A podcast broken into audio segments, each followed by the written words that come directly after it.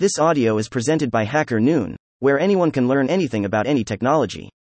Florida Governor Ron DeSantis wants Google broken up by ProPublica. This article was originally published on ProPublica by Andy Kroll, ProPublica, and Nick Surgey, documented. Co published with Documented, Florida Governor Ron DeSantis has frequently railed against big tech. He has accused Google, Facebook, and Twitter of silencing conservative voices. But in private, DeSantis has gone even further. In previously unreported comments made in 2021, DeSantis said technology companies like Google should be broken up by the U.S. government.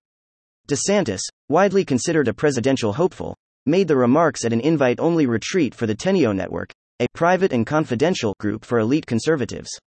ProPublica and Documented obtained video of the event. They're just too big, they have too much power, DeSantis said. I think they're exercising a more negative influence on our society than the trusts that got broken up at the early 20th century.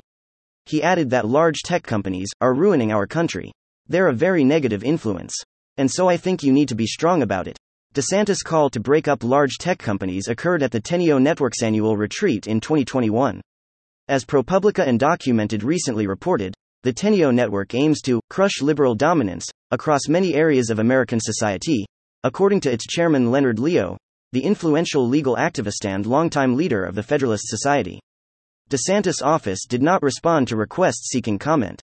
Teneo declined to comment. In recent years, big tech has emerged as a favored target for Republican lawmakers and activists, even as prominent conservatives have amassed huge followings on Twitter, Facebook, and other platforms. Pointing to such high profile examples as Donald Trump's suspension from Facebook and Twitter's decision to briefly block a story about Hunter Biden's laptop, Republicans claim that U.S. tech companies have systematically suppressed conservative viewpoints and interfered with elections in ways thought they've helped Democrats. A 2021 study issued by New York University researchers concluded those assertions were baseless. The claim of anti conservative animus on the part of social media companies is itself a form of disinformation, a falsehood with no reliable evidence to support it, the researchers for the NYU Stern Center for Business and Human Rights wrote. Liberal lawmakers and policy experts have also called for stronger antitrust enforcement of major tech companies. During the 2020 presidential race, Senator Elizabeth Warren, D. Mass. campaigned on a platform of breaking up Amazon, Facebook, and Google, saying they had too much power over our economy, our society, and our democracy. In 2021, Democrats in Congress introduced legislation to split up tech firms, but the bills never became law. Matt Stoller, an antitrust expert who works at the American Economic Liberties Project, said it's hard to tell if DeSantis' private comments indicate genuine concern about corporate concentration of power or just anger at large firms perceived to be hostile to conservatives. There's a war on the right about antitrust, Stoller said. I'm skeptical but open minded that DeSantis wants to do something serious about economic power. Stoller added that he was more intrigued by DeSantis' decision to call for breaking up tech at an event so closely associated with Leonard Leo. If Leo buys that argument, Stoller said, then it means that a lot of federal judges might tip in that direction, too. A spokesperson for Leo declined to comment. Teneo's retreats are invite only affairs limited to its members, their spouse sans special guests. ProPublica and Documented obtained a video of DeSantis' remarks about big tech, which took place during a longer conversation between DeSantis and Vivek Ramaswamy, a biotech entrepreneur who is now running for president as a Republican. As governor, DeSantis has repeatedly singled out tech and social media companies, saying their actions may be one of the most pervasive threats to American self government in the 21st century. Legislation he signed in May 2021 not only seeks to give Floridians the ability to sue tech companies and win monetary damages, it also empowers the state's attorney general to bring cases against tech companies under the Florida Deceptive and Unfair Trade Practices Act. Tech companies are challenging the law, and its fate remains unclear. In February of this year, DeSantis introduced a plan to create what he called a digital Bill of Rights for Florida citizens. The proposal, billed as a way to protect privacy and eliminate unfair censorship, would ban TikTok on state government devices and block local and state employees from coordinating with big tech companies to censor protected speech. But unlike some of his fellow conservatives, DeSantis' barbed public remarks about big tech have stopped short of urging the U.S. government to break up those tech companies. In his new book, The Courage to Be Free, he makes only a passing reference to enforcing antitrust laws against large corporations that are wielding what is effectively public power.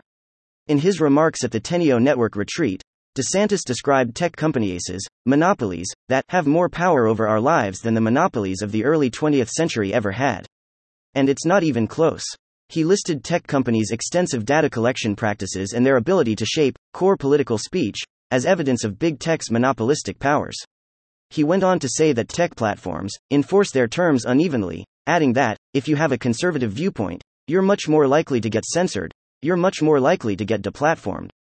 And in response to critics who might say it's not the role of government at any level to insert itself into the workings of a private business, DeSantis offered a sharp rebuttal.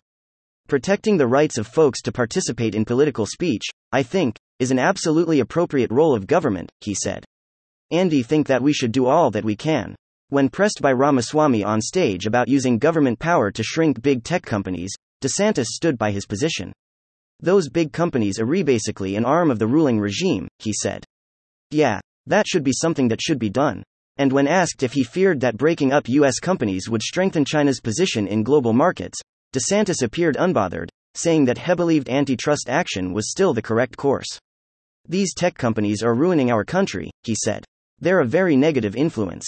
You need to be strong about it. And so that would not be the biggest concern I would have.